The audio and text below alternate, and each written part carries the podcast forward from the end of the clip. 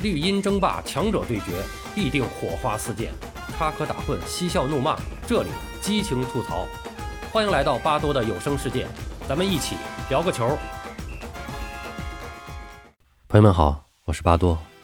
在刚刚结束的世预赛亚洲区十二强比赛中，国足三比二战胜越南，取得首胜。比赛进行的是一波三折，上半场前三十分钟国足发挥不错，攻防有序，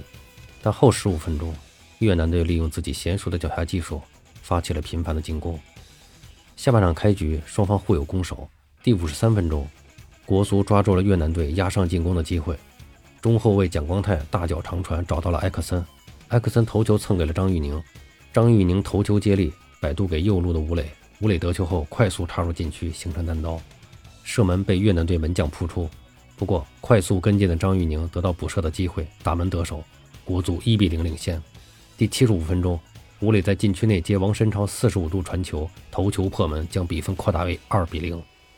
随后越南队调兵遣将大举进攻，国足陷入防守被动。第八十一分钟，胡进才在禁区内得球，停球射门，动作连贯，打出高水准射门，扳回一分。全场比赛第九十分钟，越南队在中国队禁区前沿打出精彩配合，阮金林获得机会，冷静推射将比分扳平，国足痛失好局。比赛进入伤停补时阶段，但是国足并未放弃，